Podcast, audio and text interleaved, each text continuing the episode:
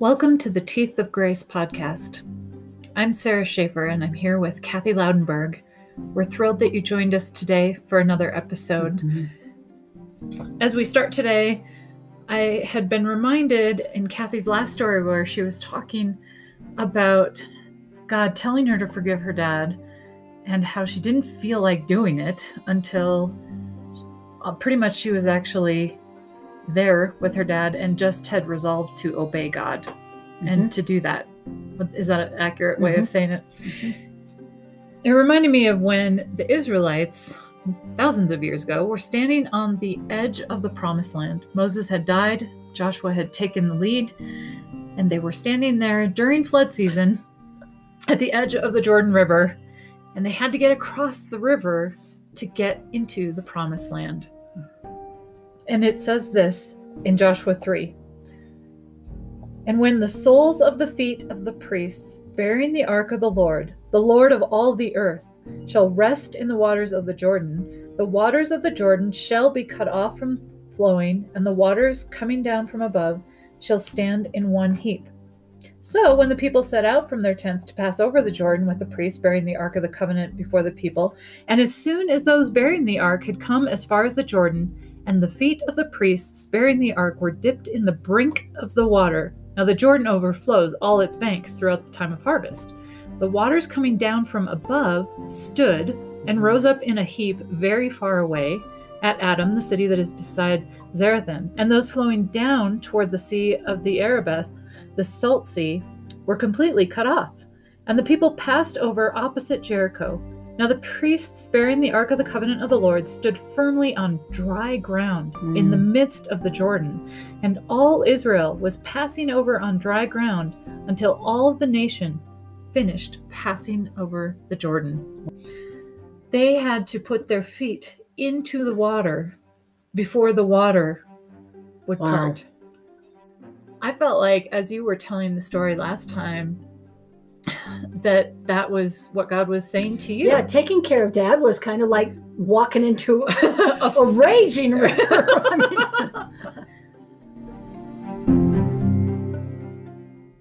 Gosh, Sarah, great, great scripture for that. Um, what did happen like after we just heard what had happened in the last episode if you didn't hear it is that at, at a certain point kathy had just in obedience told her dad she was trying to say, I forgive you. She ended up saying, I love, I love you, you, which we still don't know exactly why she said that, but except that that's what she was able to say at the time. And God honored that. But then your mom was still alive, right, Kathy? Yes. And so she proceeded to decline pretty quickly. Yeah, she did. I uh I never thought about taking care of my folks. It had never been um something that went through my head. Wasn't part of your life plan? I mean, no. I mean, you know, I, I thought I'd be on the mission field someplace in the world um, my whole life. That was really my heart's desire. But um, when I came back from Czechoslovakia and mom and dad left the cabin because she'd had her first stroke and they moved down to uh, Longmont to be with my brother, closer to the brother and grandkids. They, mom called me and we hadn't spoken for 10 years. Hmm she had told me I don't have a daughter anymore because she assumed that the woman I was living with that we were in a, a, lesbian affair and we weren't for the first nine and a half years. We did end up there. I hate to admit that, but that's true. But mom thought we were there the whole time. So she said, I don't have a daughter anymore. And she cut me off. We didn't talk for 10 years. Wow. Not a peep. Then all of a sudden, one day she calls and she said, We're moving down to Longmont and the cabin is in my sister's name and my name. And she said, I don't know what you want to do. Do you want to sell it? Do you want to rent it? Do you want to come up and live here? And my heart was just pounding because it's the first time we had ever, ever talked. And I said, Well, I I I, I felt I felt like the Lord was saying, because it had just, she called right just when it had tipped into a sexual encounter. And I said, Yeah, I'll come up. Mm-hmm. So it was hmm. my out. And I thought, God, that was a great out. It, it was startling to hear mom's voice. But um, so I came up, never anticipating at all that I came up to be here. I'm still here 16 years ago. I mean, just, I'm wow. still thinking I'm going on the mission field. I'm not thinking, okay, so I'll go up and tend the cabin. Well, God had other ideas. It's this river thing. It's what you just said. He, he had a miracle coming that he had planned. He knew what he had planned for these for these people to cross that river because they were his and he had it planned out. And they just had to obey step by step. So I came up, moved in, and uh, one day, I I I it's the first time I, after two or three weeks I thought, gosh, it was good to hear mom's voice. I remember how good that was after being so uh, so cut off. And so I called down to down to uh, Longmont, and uh, Dad answered the phone, which was weird because Dad doesn't talk on the phone. And I said, "How's mom?" And he said, "Well, she's on the couch asleep." And this was like two o'clock in the afternoon. And I, I said, uh, he said, "But she's been like that all day, and she hasn't moved a muscle." And I went inside. I went just like you just looked at me. Oh my gosh! I said, "Well, Dad." So I got in my car, and I rushed down to Longmont, got into their apartment. Dad's watching TV, and mom, her belly looked like she was 10 months pregnant, and mom only weighed 112 pounds. She was a little, little woman. It was like she was 10 months pregnant. I said, Dad, and she was totally unconscious. I said, Dad, how long has she been like this? And he said, All day. Well, I wanted to strangle him. So, good news to the listeners I didn't just go hit him over the head with a skillet. I called 911 and we took off to the hospital because she had had her first stroke and they had given her, uh, she had to give injections Mm. and she went too deep and she had pierced her abdominal wall. She'd been bleeding for all that time inside. Oh my word. So we didn't even know she was going to live. So I was at the hospital with her for I don't know three or four, or five or six days. They gave her vitamin K right away to thicken her blood, and and she was in there for a long time, and it took a long time to recover. And as she recovered, uh, my little sister Gina will never ever ever forget this. Still haunts her. Her entire body, from her breasts down, turned purple because of all the blood. As the blood drained, drained out of her, not out physically like in a puddle, but within as it dissipated. oh my goodness. So I knew right then dad couldn't take care of her. He was oblivious. Right. So I knew they had to move back in. So I said, okay, you guys are moving back in. So we we didn't even we didn't even go back to, the apartment. We when mom got out of the hospital, I drove her up here and my brother and my sister helped dad pack up whatever they needed to bring up here as f- for furniture because they had taken some of their furniture down and I didn't need a lot of furniture. So we refilled the house and all of a sudden I was a caregiver. Hmm. And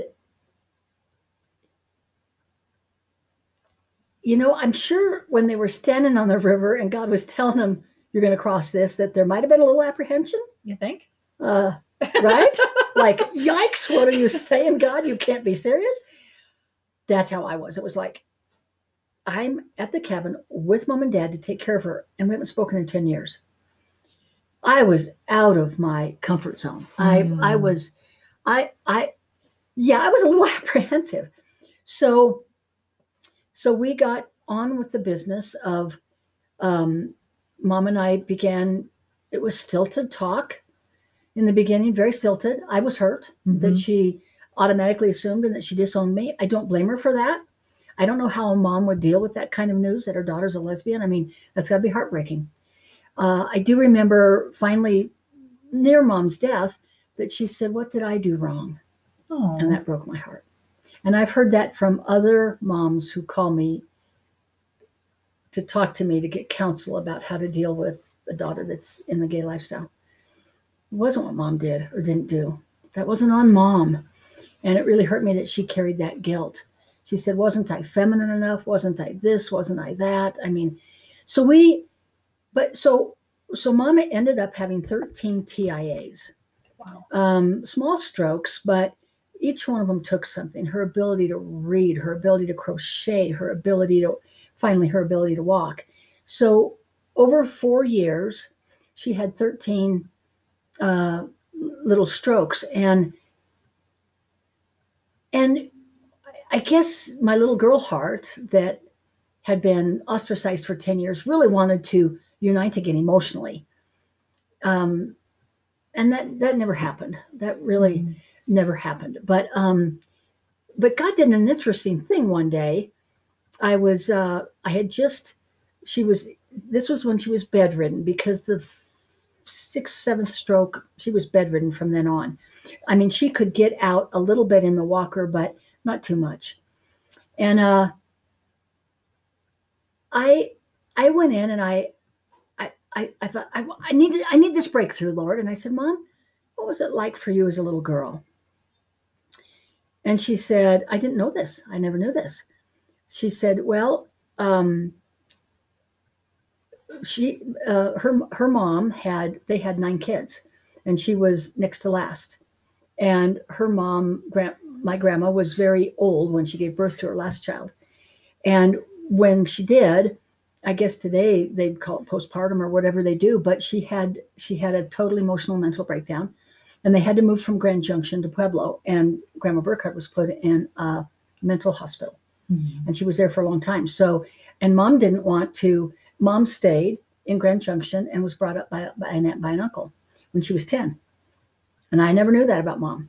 And she loved it. They lived on an orchard, and she and she was outdoors all day, and she was picking pears, and I, she loved that uncle and Uncle Ted. Uncle Ted. Really, they were her parents, because right after Mom was born, this happened to Grandma, and then and they were separated.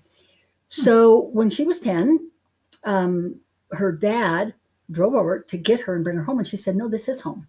I don't want to come back. This is home. And she had to say goodbye to Aunt Ella and Uncle Ted. And by that time, and my grandpa was like 15 or 17 years older than my grandma. So he was really old. Mom was mom was young.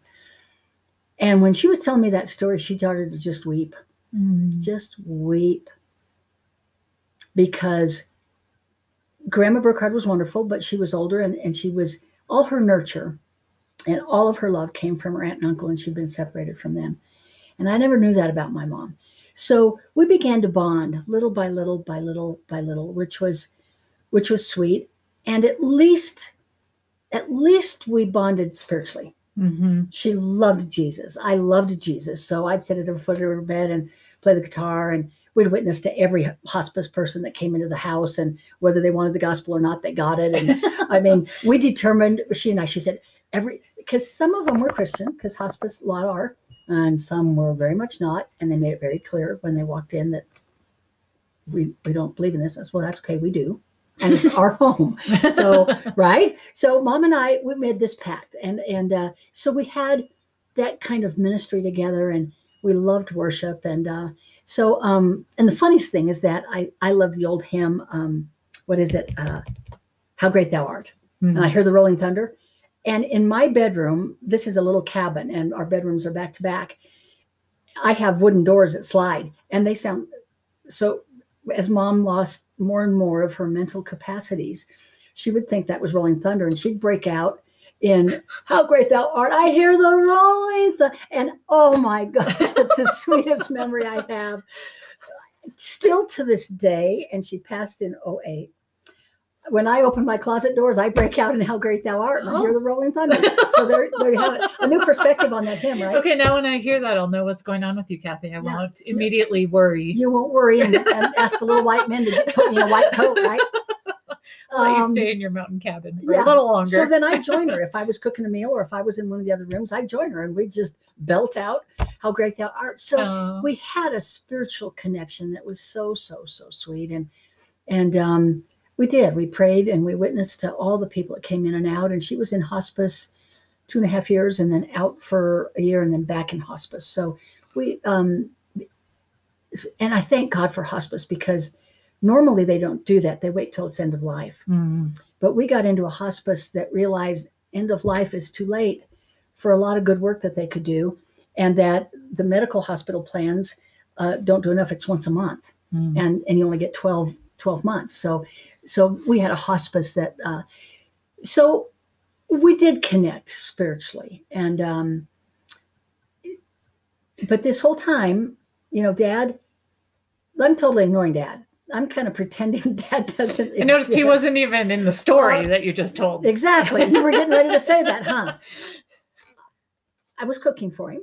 I'm a good cook and I love to cook. So, and he appreciates good meals. So, I mean, I was, I felt like God had said, once they moved back in, tend the sheep. I heard that really clearly in my spirit.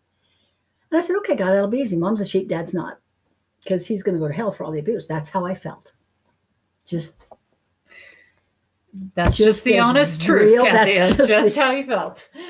So when mom finally passed, uh, we had one amazing encounter before she did. I kept asking the Lord to give me hints. Because when you're living with somebody with strokes, you never know when the final one's going to come. And I just kept asking, just give me a little hint so that I'm not shocked and surprised and so I can handle it. And this little gal came in who I- we began to really love. I'm still in contact with her, one of the CNAs. Um, she came in and and uh, mom told me to bring my guitar in, and I never did that. When when they came, I would run out of the house and take a break. I would build a rock wall, or I would do something outside, or cut down a tree, or something to get rid of the emotional buildup of watching these strokes and dealing with a father that I maybe could say I hated. So I was so mom asked me this time to stay, which was odd, and she said, "Bring in your guitar," and I thought, okay. So I came in and, and I I asked asked the Lord what to play, and it one is one of the most serious songs I've written. Sarah, you've heard it. Um, um, Jesus, would you loosen my grip? Hmm. Would you loosen my grip? And it's a serious song.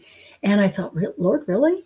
So as I was playing this song, this little gal was bathing mom, and she finished. And eventually, she was sitting on mom's bed. Eventually, she fell to her knees next to mom and started to weep.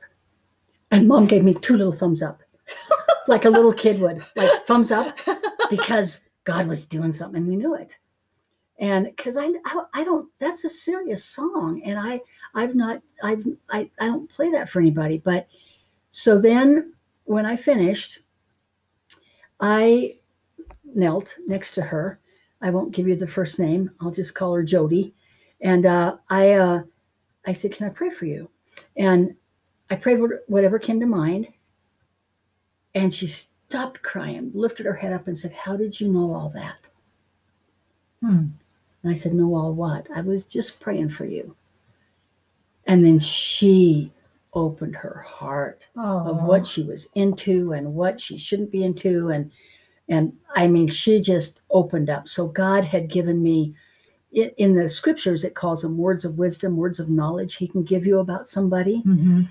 and uh, that's what he'd done so she gave and she was a christian but she was living with a boyfriend and just mm. so she gave us she unraveled all that we're still in touch today.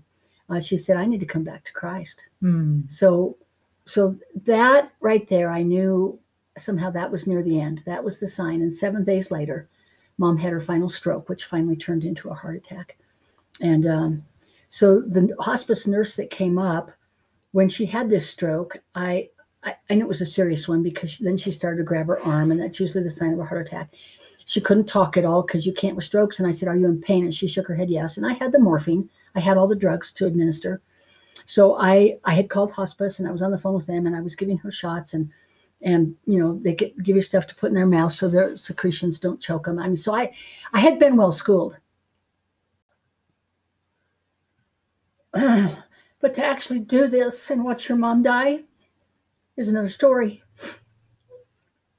And so my heart was being rent because we had we had finally, you know, we finally really connected at least spiritually, and uh, so so anyway, finally she she fell asleep, and and hospice came up about I don't know three or four o'clock that morning, and um, this this gal came in her uh, I'll give you a fake name too. It was Lily, and she walked in, and I, I, I, I said something about, "Oh, God bless you for coming." She said, "I don't want any of that. I do not believe in any of that, and I don't want any of that." And I said, "Well, you're going to get it because I'm a Christian, and I love Mom, and she's a Christian. So if you can't bear it, you need to call in a replacement." So she just said, "Whatever," and so she helped us through that. And at 11:30 that next morning, Mom hadn't moved at all.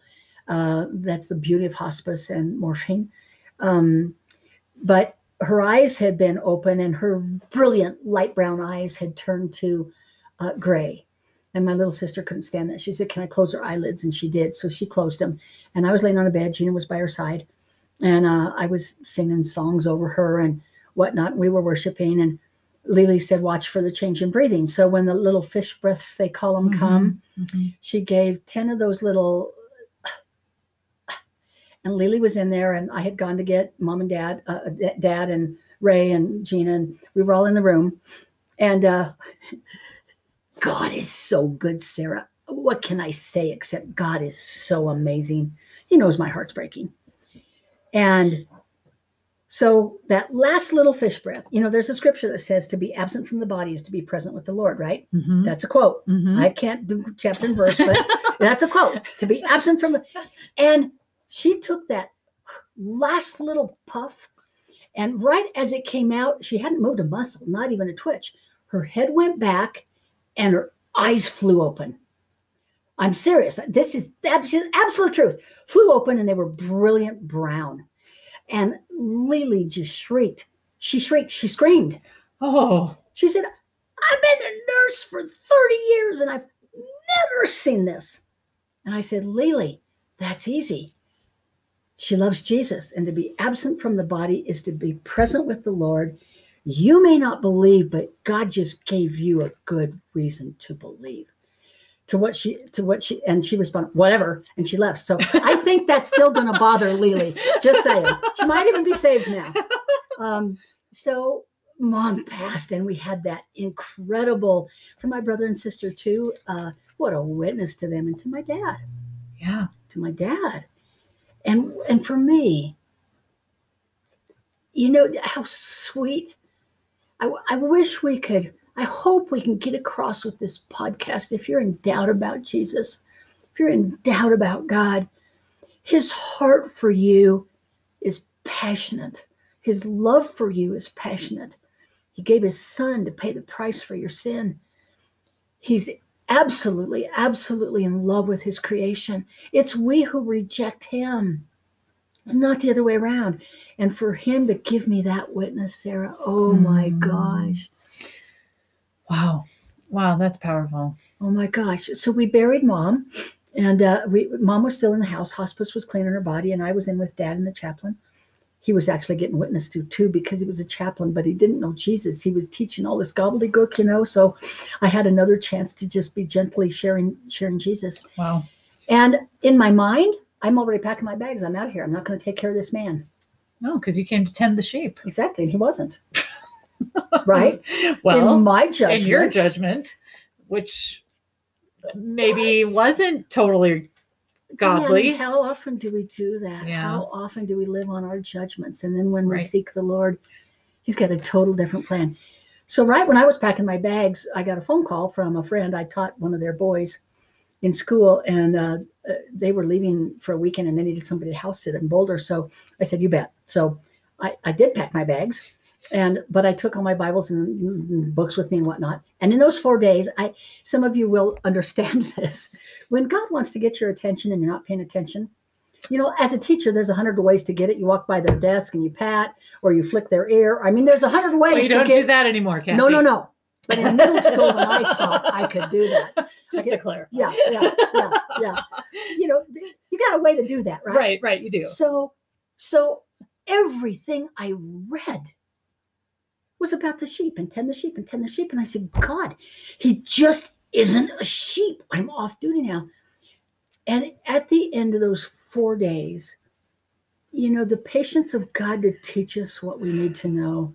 Hmm. Sometimes we're just, it's that stiff necked. We just talked about that story. It's being stiff necked. Hmm. We don't want to listen because it doesn't fit our plans. We don't want to do what he says do because it's not what we want. Because our wants take precedent over his. And each and every time you surrender to his want, there's something miraculous or something special on the other side. So finally, he just made it really clear to me he is my sheep and I'm telling you to take care of him. Hmm. So that's how I ended up staying.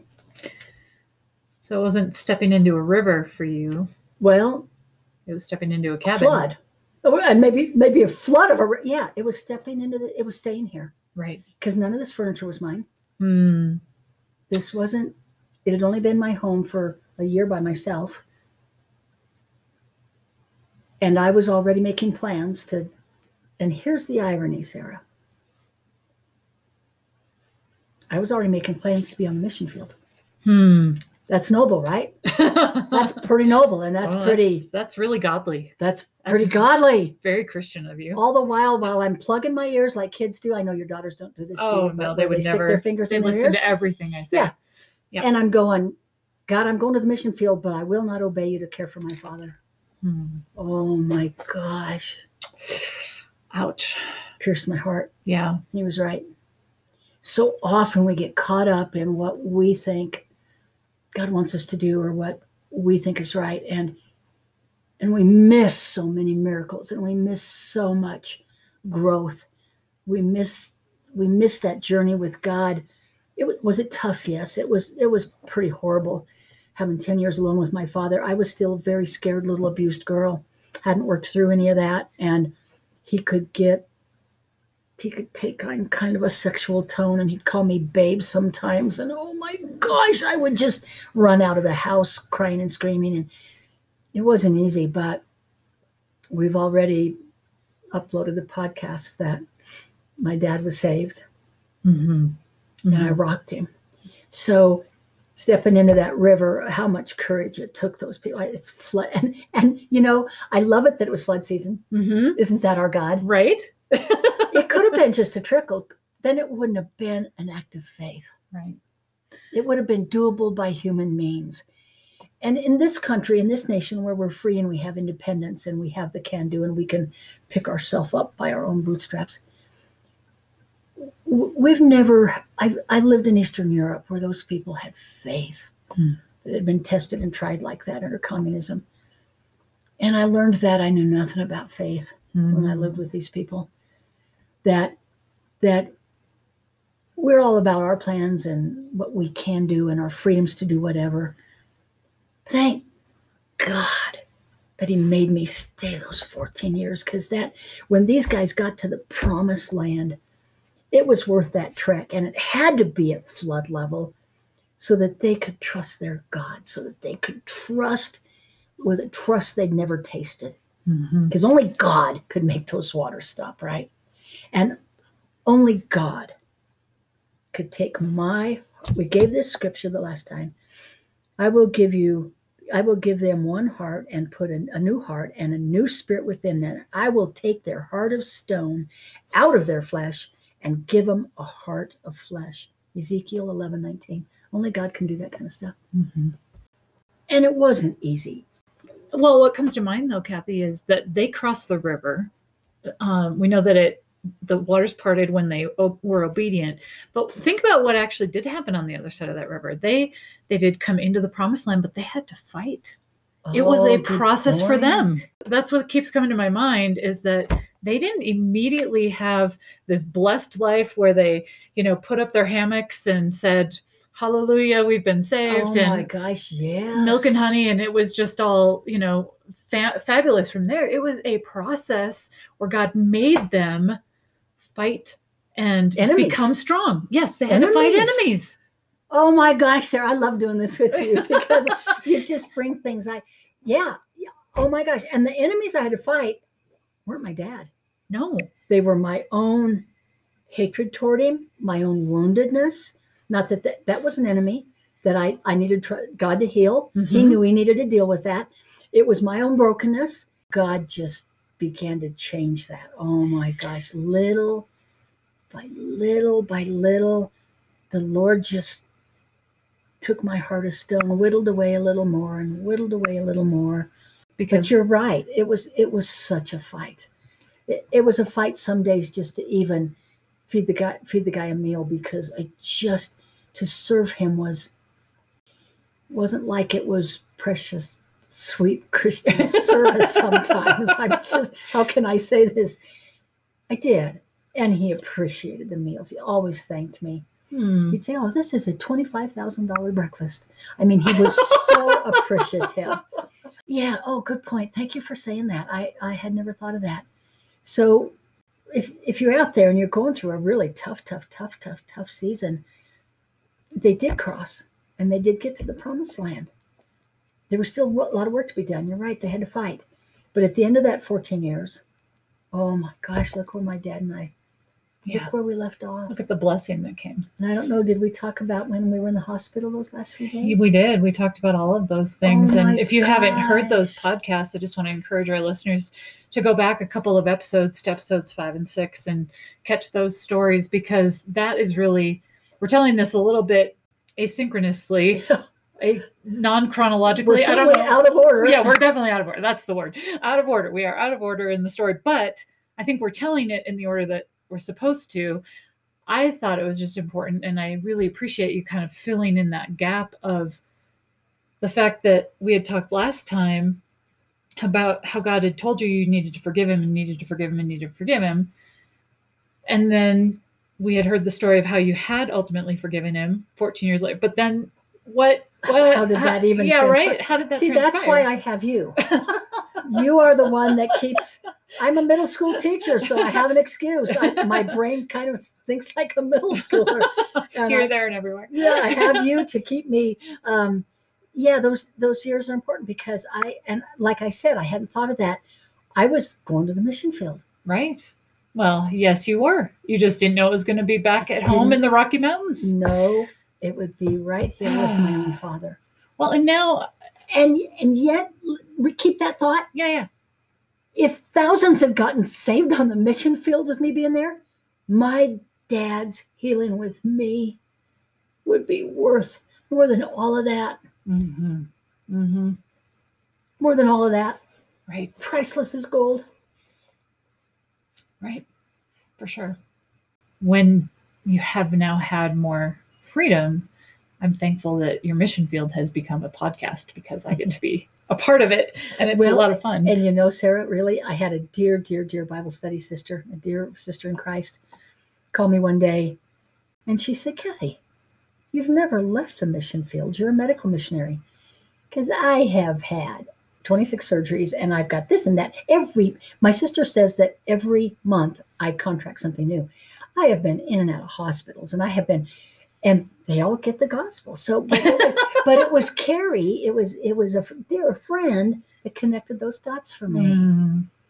that there's always, in fact, one of my dear CBS friends, Jody, you'll get a kick out of this if, you're listening.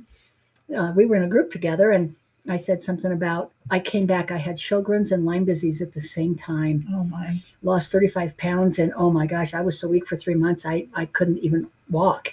So I missed three months of uh, Bible study at CBS.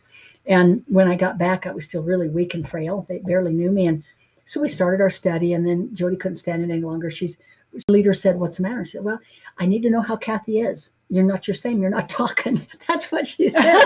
you're not well. You shouldn't be here. She was well. She said, "You're you're you're not well because you're not talking." And I said, "No, I'm I'm I'm I'm well enough to be here."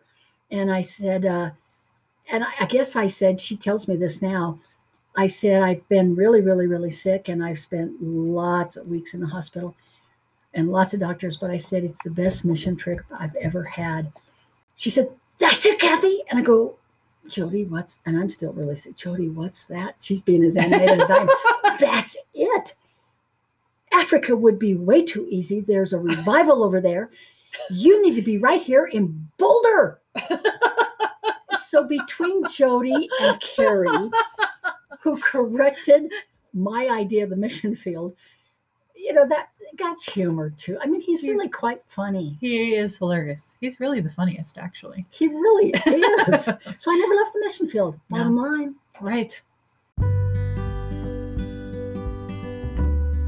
When we are in him, it's his perfect peace, and you get direction and you get mm-hmm. guidance. And you get, he does make the way straight mm-hmm. and he does lead you and guide you just like a shepherd would a sheep. this is another heart filling time t- with you, Kathy. You had mentioned before we even started the recording today that you really love Proverbs 3, and you alluded to it just now. I just want to read that as we close.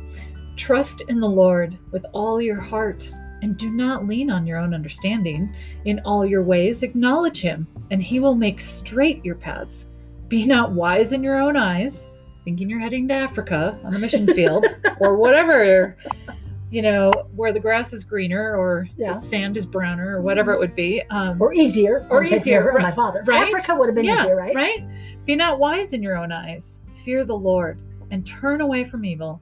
It will be healing to your flesh and refreshment to your bones. Oh, perfect scripture. Yeah, I love that. Yeah, that, so that's Proverbs 3 5 through 8. Thank you for joining us today. We are always so honored and privileged to share this time with you. You can always reach us at theteethofgrace.com.